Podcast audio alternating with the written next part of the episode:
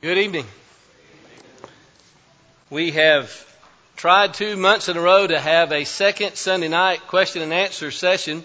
And for two months in a row, we've missed it by a week. There have been things going on. I'm not going to tell you. Gonna, there's going to be a question and answer uh, Sunday night. Whenever you guys, uh, whenever it works with the schedule, uh, send me questions. Mr. Neal Pollard at gmail.com. Uh, send it to the church office at Lehman Office COC. Uh, for the second month in a row, you have supplied the questions, and I'm grateful for that. I want to jump right in. We're going to look at three things that you have asked about. It's really helpful as a preacher to know what's on your mind. What are the things that you have questions about? What are the things that you're dealing with? And how can we point to Scripture and find answers to those matters? You know, that's the most important thing for us to think about in a question and answer series. I'm going to try to the very best of my ability not to share my opinions with you. I'm going to try to drive you to the scripture. You know, it is at the heart and the soul of who we want to be and who we're trying to be as the people of God. We want to, if I can say it this way, we've said it this way a lot in the past, we do want a book, chapter, and verse. That can be demeaned sometimes, but the, the opposite of that is not having a book, chapter, and verse for what we do. We need authority for what we do in whatever matter of life it is. We're going to look at some different areas. Does it really matter what I have to say or think about it? It matters what God's Word has to say about it.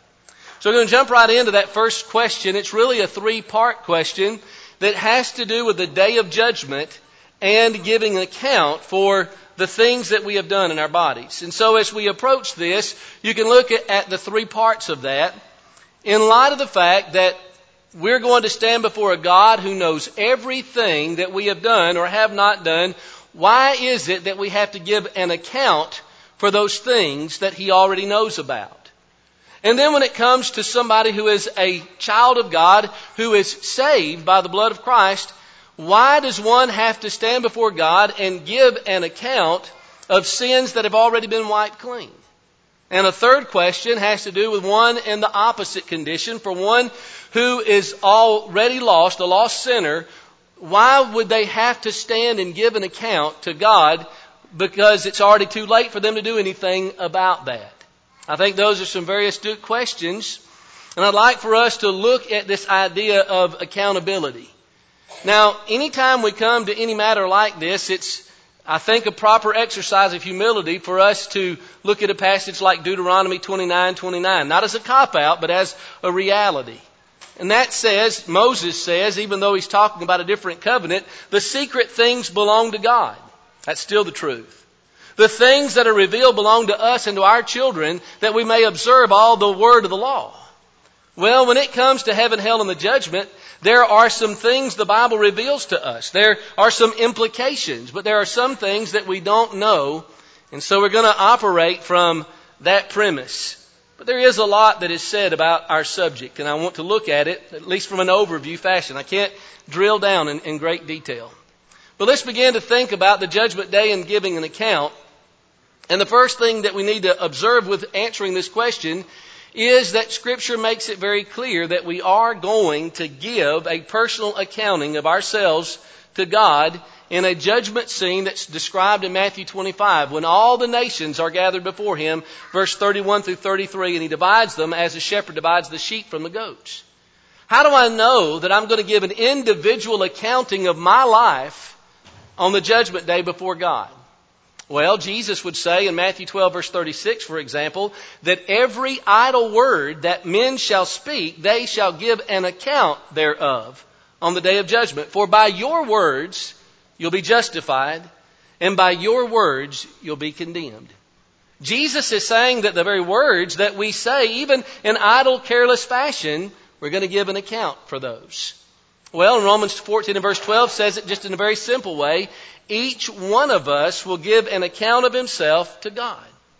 Elders are told in Hebrews 13 and verse 17, uh, obey your leaders and submit to them, for they uh, care for your souls as those who must give an account. There are four men who shepherd this congregation. They're not going to give an account for the work at Three Forks or the work at Mount Pleasant or the work at Greenwood Park or anywhere else. They are going to give an account for the sheep in this fold. A personal accounting. In 1 Peter chapter 4, 4 and 5, Peter is talking to Christians and as he speaks to them about how the world doesn't understand why they don't run with them to the same uh, level of dissipation and they malign you, Peter says they are going to give an account to him who judges the living and the dead. Well, what did that mean to Peter's audience? There were individuals in their lives who were persecuting them, who were making the Christian life hard for them. And Peter says they are going to give an account to the one who's ready to judge the living and the dead. And so the idea of personal accountability is laid out very clearly in Scripture. Now, I also want you to notice with me that there is an individual component to the judgment.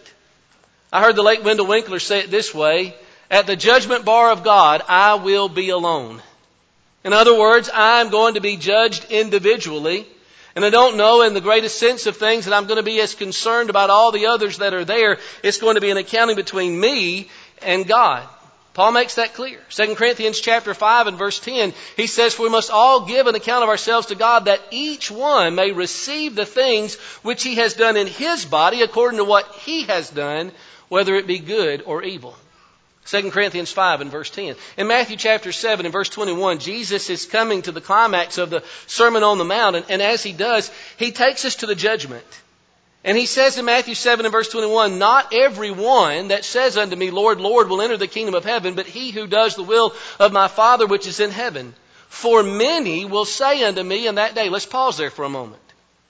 Is, are, are, is Jesus picturing large groups of people who in chorus, in mass, are going to say, Lord, Lord, did we not prophesy in your name and in your name cast out devils? Perhaps, but that group is made up of individuals who are going to be answering based on their individual lives and their response to his authority. And Jesus will say to them, Depart from me, I never knew you, into outer darkness. There's an individual component where we're going to stand. We may have the best spouse in the world, the greatest parents in the world, the most wonderful children, the greatest brethren, but that will have no factor, good or bad, with regard to our individual accounting. So, that being the case, is it such, or could we say, that there's also a public com- uh, component? Are there reasons why that judgment would be public and not just private? Well, I want us to think about some things that the Bible tells us, reasons why there is a public aspect to this. The first is this parable of the wheat and the tares. And in Matthew chapter 13, Jesus talks about this, that there were enemies that sowed the tares, that is, the chaff among the wheat, and it grows up together, and the workers are wondering, what do we do? Do we take it all now? He says, wait till harvest time, and at harvest time, then it'll be taken care of. The disciples want to know what this is about.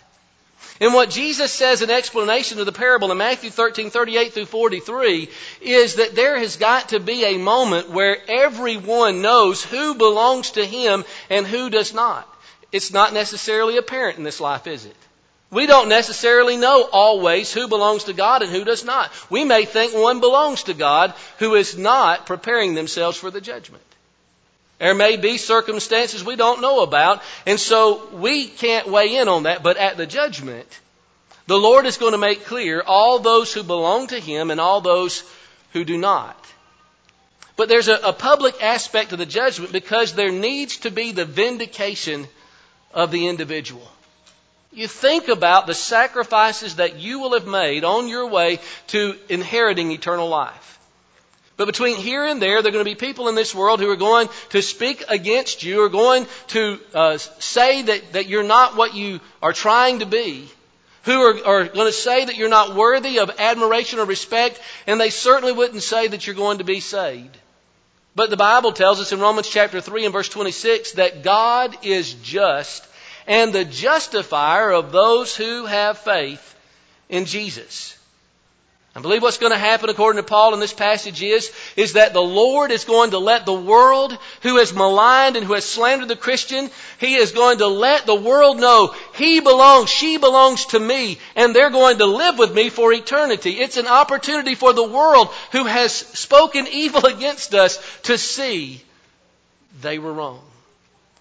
But it's also public so that God can be justified. It's a vindication of God's character. In the same chapter, this chapter speaks a lot about the judgment. Romans chapter 3 and verse 4 points us to the judgment scene, and it says in Romans 3, uh, in, uh, in, verse 6, it shows us the judgment. Verse 4 says, Let God be true and let every man be a liar. And then he quotes David's words in Psalm 51 in verse 4. He says, You need to be justified when you speak, that is, be approved of in your judgments. You know, there's going to be people who say, I don't think the Lord's been fair. Seems like God handpicks certain people. God's character is going to be perfectly justified because Revelation 20 verse 12 says He's going to open the books. He's going to open up the, the book of our lives. He's going to open up the books and He's going to judge every man according to their works. God's character is going to be vindicated because those who have been faithful to Him, who have been obedient to His Word, he is going to demonstrate to the world his perfect justice and righteousness. And I think there's another uh, a public vindication or a public aspect of the judgment is so that he can reveal even the things that men tried to hide. In Romans chapter, uh, Luke chapter 12 and verse 2 says that very thing. In 1 Timothy chapter 5 verse 23, it says that the sins of some men are evident beforehand, the sins of others follow after them into the judgment. Hebrews 4:13 says that all things are naked and laid bare before the eyes of him with whom we have to do. And, and, so there's a purpose, it seems, as we read through the New Testament, for the judgment being not only personal and individual, but being public. But the great news has to do with the second question that was asked. And that is, what's going to happen to the sins of the faithful child of God? Now let's step back for a moment. Let's be honest. I believe in most accountable person's life that's here tonight, there are things that you have done for which you have sought repentance, that you have had forgiven, that you don't want to be heard by anybody at the judgment, or at least the general public. In Hebrews chapter 8 and verse 12, you have one of several statements that are made. Hiram made mention of several of them last week. The point is abundant just with the one passage. I will remember their sins no more. In 1 John chapter 1 verse 7, we have not just an assurance that we can know in this life that we are saved, that we are right with God. If we walk in the light as He is in the light, we have fellowship one with another, and the blood of Jesus Christ, His Son, cleanses us from all unrighteousness. When the Lord stands, or the individual stands before the Lord on the judgment day, every individual that Jesus looks at, He's going to see one of two things. He is either going to see the sins of that individual that are not forgiven, or He is going to see His blood. If you want to see how God thinks toward forgiven sin, all you got to do is look at the Passover lamb. God is illustrating for us what His disposition is towards sins that have the blood covering them. That when He gets to that place, that's a house in Exodus 12, but with us it's our house. When He gets to us and He sees the blood on the doorpost, He's going to pass over. Isn't it going to be wonderful? There's 7.8 something billion people alive right now. Isn't it going to be wonderful for the Lamb who sits on the throne to get to your life and mine, and when it comes to the sins thereof, say, I see my blood. Come, you blessed of my Father, inherit the kingdom prepared for you from the foundation of the world. Now, I don't know that that's exhaustive I don't know in a question and answer unless we're going to be here until 8 or 9 o'clock that we can do that, but that's a good start. Maybe that'll give us some place to look in order to dig more deeply. Question number two. It's this question that if I have it right from the guys in the AV booth, that this is the reason why folks at home are having to watch this YouTube live streaming and not uh, on another social media platform. And, and that is this. What does the Bible have to say about the LGBTQ movement. You know, I, I think that, that we're tempted to believe that this has just popped up almost overnight. But I want to suggest to you that the seeds of what we're seeing today have been planted for well over a century of time. what we are looking at is a movement, and when you look at the symbols of it, um, and it depends on what literature you're looking in, it might be, and it has kind of morphed or, or graduated uh, LGBT to LGBTQ to LGBTQIA to LGBTQIAPD. And if you break that down, that's lesbian, gay, bisexual, uh, trans, uh, transgender, no Q's, Q's next, LGBT, transgender, queer and questioning, intersexual, asexual, pan or polysexual, and demisexual. Now, all of it kind of stems from a mindset. And at the heart of this, and by the way, I don't always do this, but I want to give you a resource if you want to study, particularly where things have kind of gotten to on the continuum. Now this book is about four years old. I don't know that there's a better book that's been written. It's written by Nancy R. Pearcey.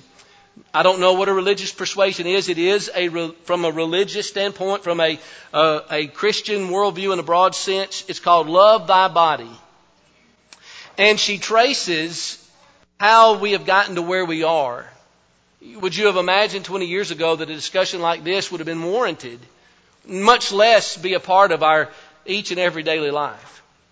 The premise at the bottom of this, and I think she's on to something, is that in this broader movement, there is a move to disassociate the body and the mind.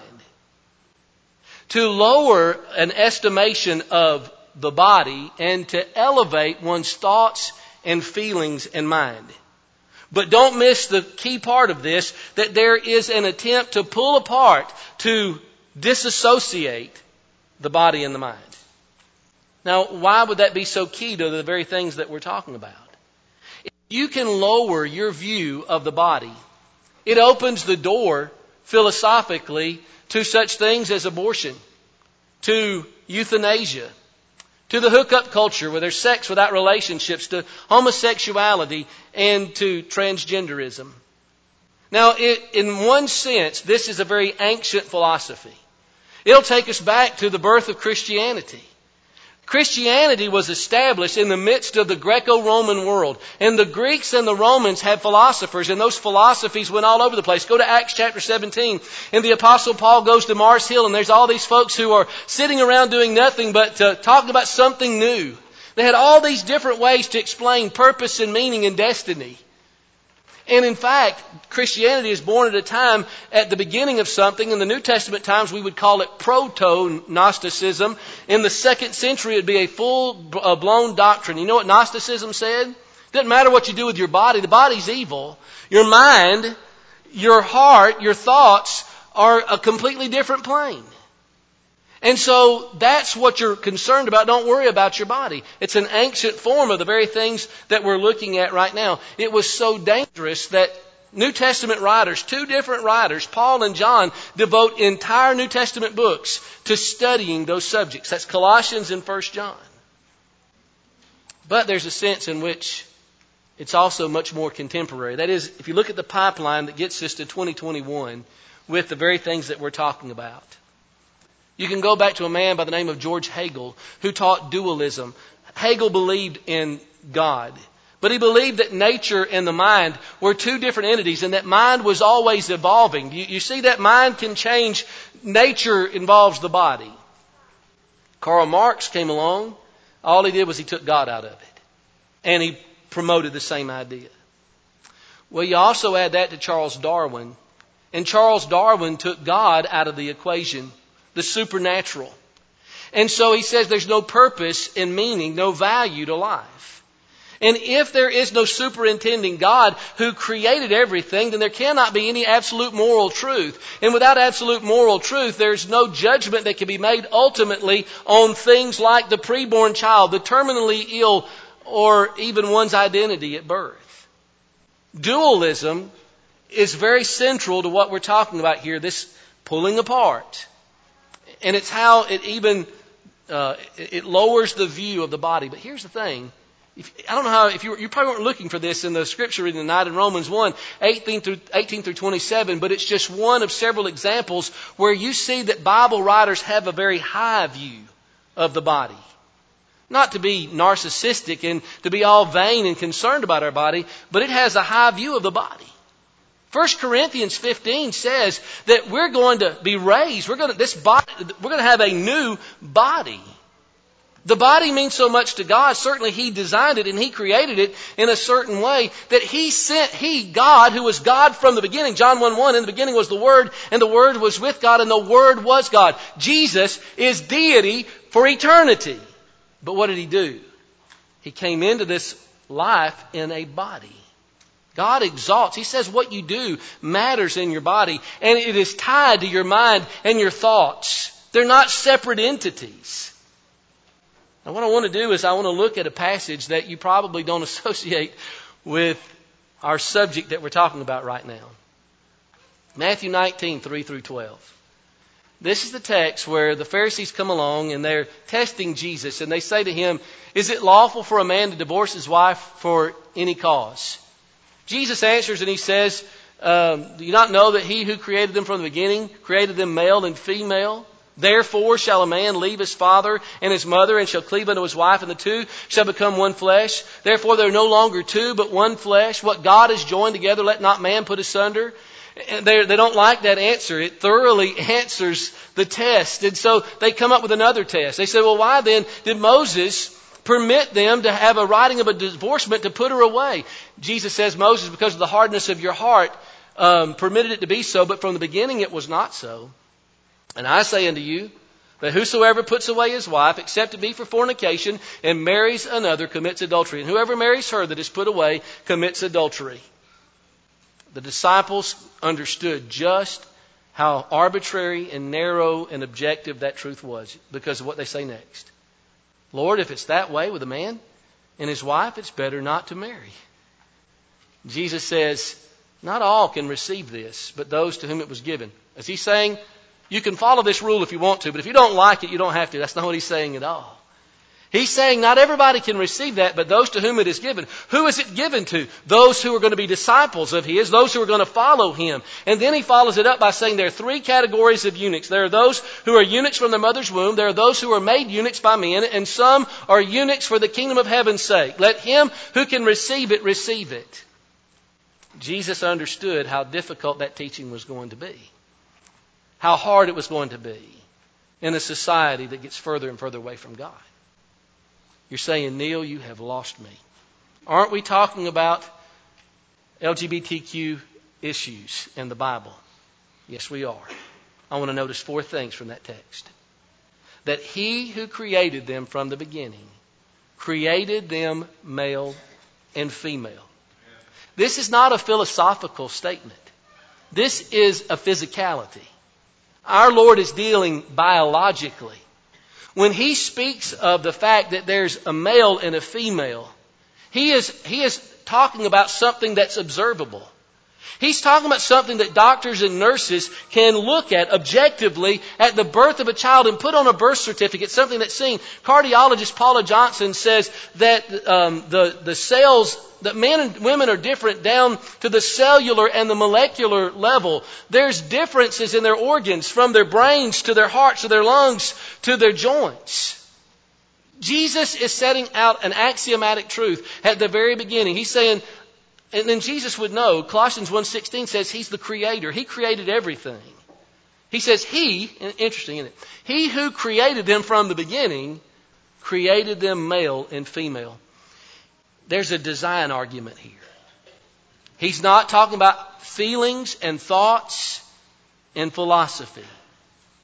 He is saying anatomically, God who made them from the beginning made them male and female.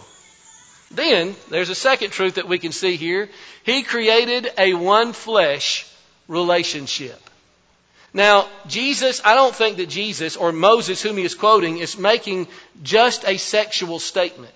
But let's don't pass over the fact of the, the sexual uh, component to this. He is saying that God designed the body naturally. When you're reading in Romans chapter 1, that's why what the apostle Paul is saying, he's not demeaning. He's not saying, he's not using it in an ugly way. He's not talking down to people who may struggle with these feelings. He's saying there's a natural function. God anatomically made male and female in a certain way. And when one leaves that natural function for that which is unnatural or that is contrary to nature, now here he's talking about homosexuality. But that truth would apply even to the transgender question. No matter how I feel or think that I am a mother or a wife or a woman, I anatomically am a man. I can't change that. See, this is a, a, physical thing. God made them one flesh.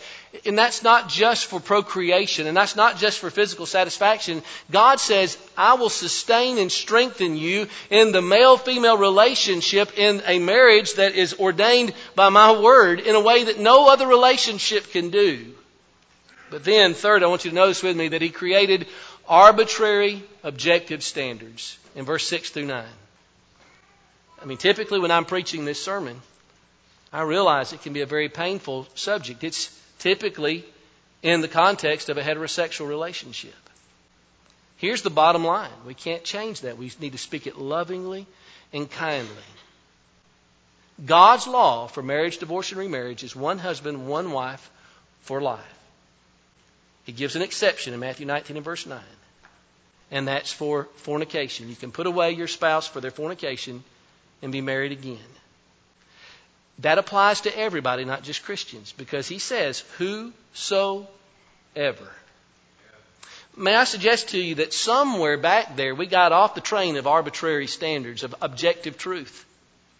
And we said, I know it says that, but I think, I want to accommodate a situation. And so we're going to change that. When we do that, we lose the moral authority to get back on the track when it gets to other matters. Where we find ourselves in 2021 with issues like this, we began to give that ground up 50, 60 years ago when we began to try to change what God's Word says. See, his point is there are objective, arbitrary standards that deals with our sexual identity, that deals with our sexual relationships, that deals with who we are. He created those. Here's the other thing, and I pray very much, and, and if I have not, I'm, I'm very sorry. And I say that sincerely. I think the way that we have to approach this in any sin situation is with patience and compassion. Maybe you don't see that in verses 10 through 12, but maybe that's because we let the world describe or define patience and compassion. Patience and compassion does not mean indulgence and compromise of eternally revealed truths. We are not being patient or compassionate with anyone if we tell them that they're okay where they are when Jesus has said they're not okay where they are. But having said that, I want you to see how Jesus conducted himself, who, who found themselves confused or found themselves in complicated situations. Jesus was compassionate you remember Jesus with a Samaritan woman, a woman who had a very sordid past, who had a, a, a, very seedy history? She comes to Jesus in John chapter 4. What about the woman caught in adultery? The men had the rocks in their hands. They were ready to take her life. They were ready to end it right there. And Jesus masterfully defends her and he tells her to go and sin no more. And then there's the sinful woman in Mark chapter 7, who everybody was looking down on. Jesus didn't join in. That would have been the social pressure, but he didn't. He dealt with her with patience and compassion. I'm trying to, to think. Jesus came into our world today, and these circumstances were existent as they are. How would he handle that? How would he handle that when he got on social media? How would he handle that from a pulpit or from a Bible classroom? See, there's a, there's a line that we're trying to walk, isn't there? It's Ephesians 4:15. We need to speak the truth. We cannot be apologetic or ashamed of it. But we need to do it in love. Folks who are struggling with things like um, gender dysphoria, that is confusion about whether they're male or, or female, they need to see modeled in children of God the trait that is supposed to define us. By this shall all men know that you're my disciples if you have love one for another. They're going to get it with truth, but compassion from Christians. They need to see our love. You know, they, they need to see that we're here to help. Pearcey says that those who have bought into the transgender ideology and its, its ancestors, they are damaged by sexual theories.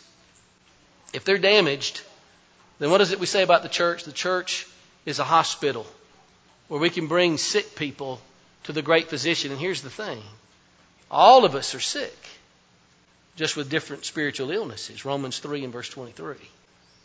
Maybe there are some helping situations where you feel more comfortable than others, but our comfort level has never been made the determining factor as to whether or not we're going to help. There are people who are confused and who need help, who need our love and encouragement to show them God's Word. Jesus, when He came, Mark 1 and verse 15, told people that they needed to believe and repent and follow the gospel. 1 Corinthians 6, 9 through 11, the Apostle Paul could say to folks in the Corinth church that there were folks in a lot of different spiritual sickness conditions in their past. Homosexuality was one of those. But he could say of them, You are washed, you are sanctified, you are justified. I don't know the day to day teaching that went on to make that a reality. I could imagine very easily the Apostle Paul sitting down with somebody who's struggling with the very things that we're talking about today, patiently, compassionately helping them through that. You know, we would maybe like to make ourselves as a church a cocoon where we could insulate ourselves from a disintegrating society, but God doesn't have us here for that reason. And you know, when you talk about some of the things that we've been talking about a lot, and that is reaching out into our community, being outwardly focused, and trying to seek and to save the lost, which is what Jesus came into this world to do, Matthew 18 and verse 11, there are going to be people in all kind of different struggles. And God has equipped us, and He expects us to be able to respond to that in the way that He would. Again, perhaps there needs to be a series on that. I don't, I don't know, but we'll leave it there for tonight. Let me end with a kind of a light-hearted one. I don't know how many of you have heard of The Chosen. It's on VidAngel. It's on YouTube. 194 million views of this series. It's a dramatization of the life of Christ. And the question is, what about watching The Chosen? Is it right or wrong to do so? Just, I don't know if, I don't usually do this. Raise a hand. How many of you have heard of it? How many of you have watched it? I, am I'm, I'm into season two. I, have I've watched both seasons of that. I think it's it's riveting. There are some licenses that are taken with that. There are some filling in of the gaps that, that cause a storyline to move forward. What I appreciate about it is, is that it allows us to see Jesus in, in the way I think Scripture reveals him to us as, as very as all God and all man, but one who loves his creation and who sees the best in us. I think it's a message that our, our society needs right now, who, who has a very low view of itself and of, of others. Um, I, I, believe that um, it can be a very faith building experience, but here's the warning that I want to give you. I would recommend that you don't watch it and, and swallow everything that it says by way of things that are asserted in the storyline. For example, Simon the Zealot, one of the apostles, is depicted in one of the episodes as being the brother of the man who was at the pool of Bethsaida for 38 years and had no one to take him down to the water. It's, it's neat, it's, it's, it's touching, but as they say, I guess the, the, the, uh, the, the experts say, that ain't in the Bible. That's just something they put together to make that storyline move. There's, there's a, a repeated intimation that Matthew it has a, a, crush on Mary Magdalene. It's, it's handled very tastefully. But if you think that that's true, you need to realize that ain't in the Bible. There are going to be some things that, and, and of course the series is, is very early. We need to always look and think about and evaluate everything through the lens of Scripture. So be prepared if you have any question about anything uh, or don't feel like your Bible knowledge is where you want it to be. Uh, go through the Gospels real thorough and then watch uh, The Chosen. It's free. Uh, and I, I, think there are a lot of good things that we can say about uh, its potential impact on society. It'll get people in a, maybe a better place than, than they were, but it's not the standard. This is measured against that. I don't know how one offers an invitation after those three diverse questions, except to say God's Word has the answer to everything. Anything that we face, as diverse as these things are, and His answer, the heart of His answer is Jesus Christ. And He wants you to avail yourself of the one who is the way, the truth, and the life. He wants you to respond to the great love and sacrifice that He gave on our behalf, what we couldn't give ourselves. And He wants us to respond to that by believing He is who He says He is. Repenting of our sins and being baptized to have our sins washed away. Maybe you've not done that tonight. There could not be a better master. There could not be a better life. There could not be a better hope than what Christ provides. Maybe you're a child of God who are struggling and living the Christian life. Maybe in none of the ways that we've talked about tonight, maybe in a completely different way, and you need us to pray for you. It'd be our honor to do that. If this is your invitation, won't you come right now as we stand and sing?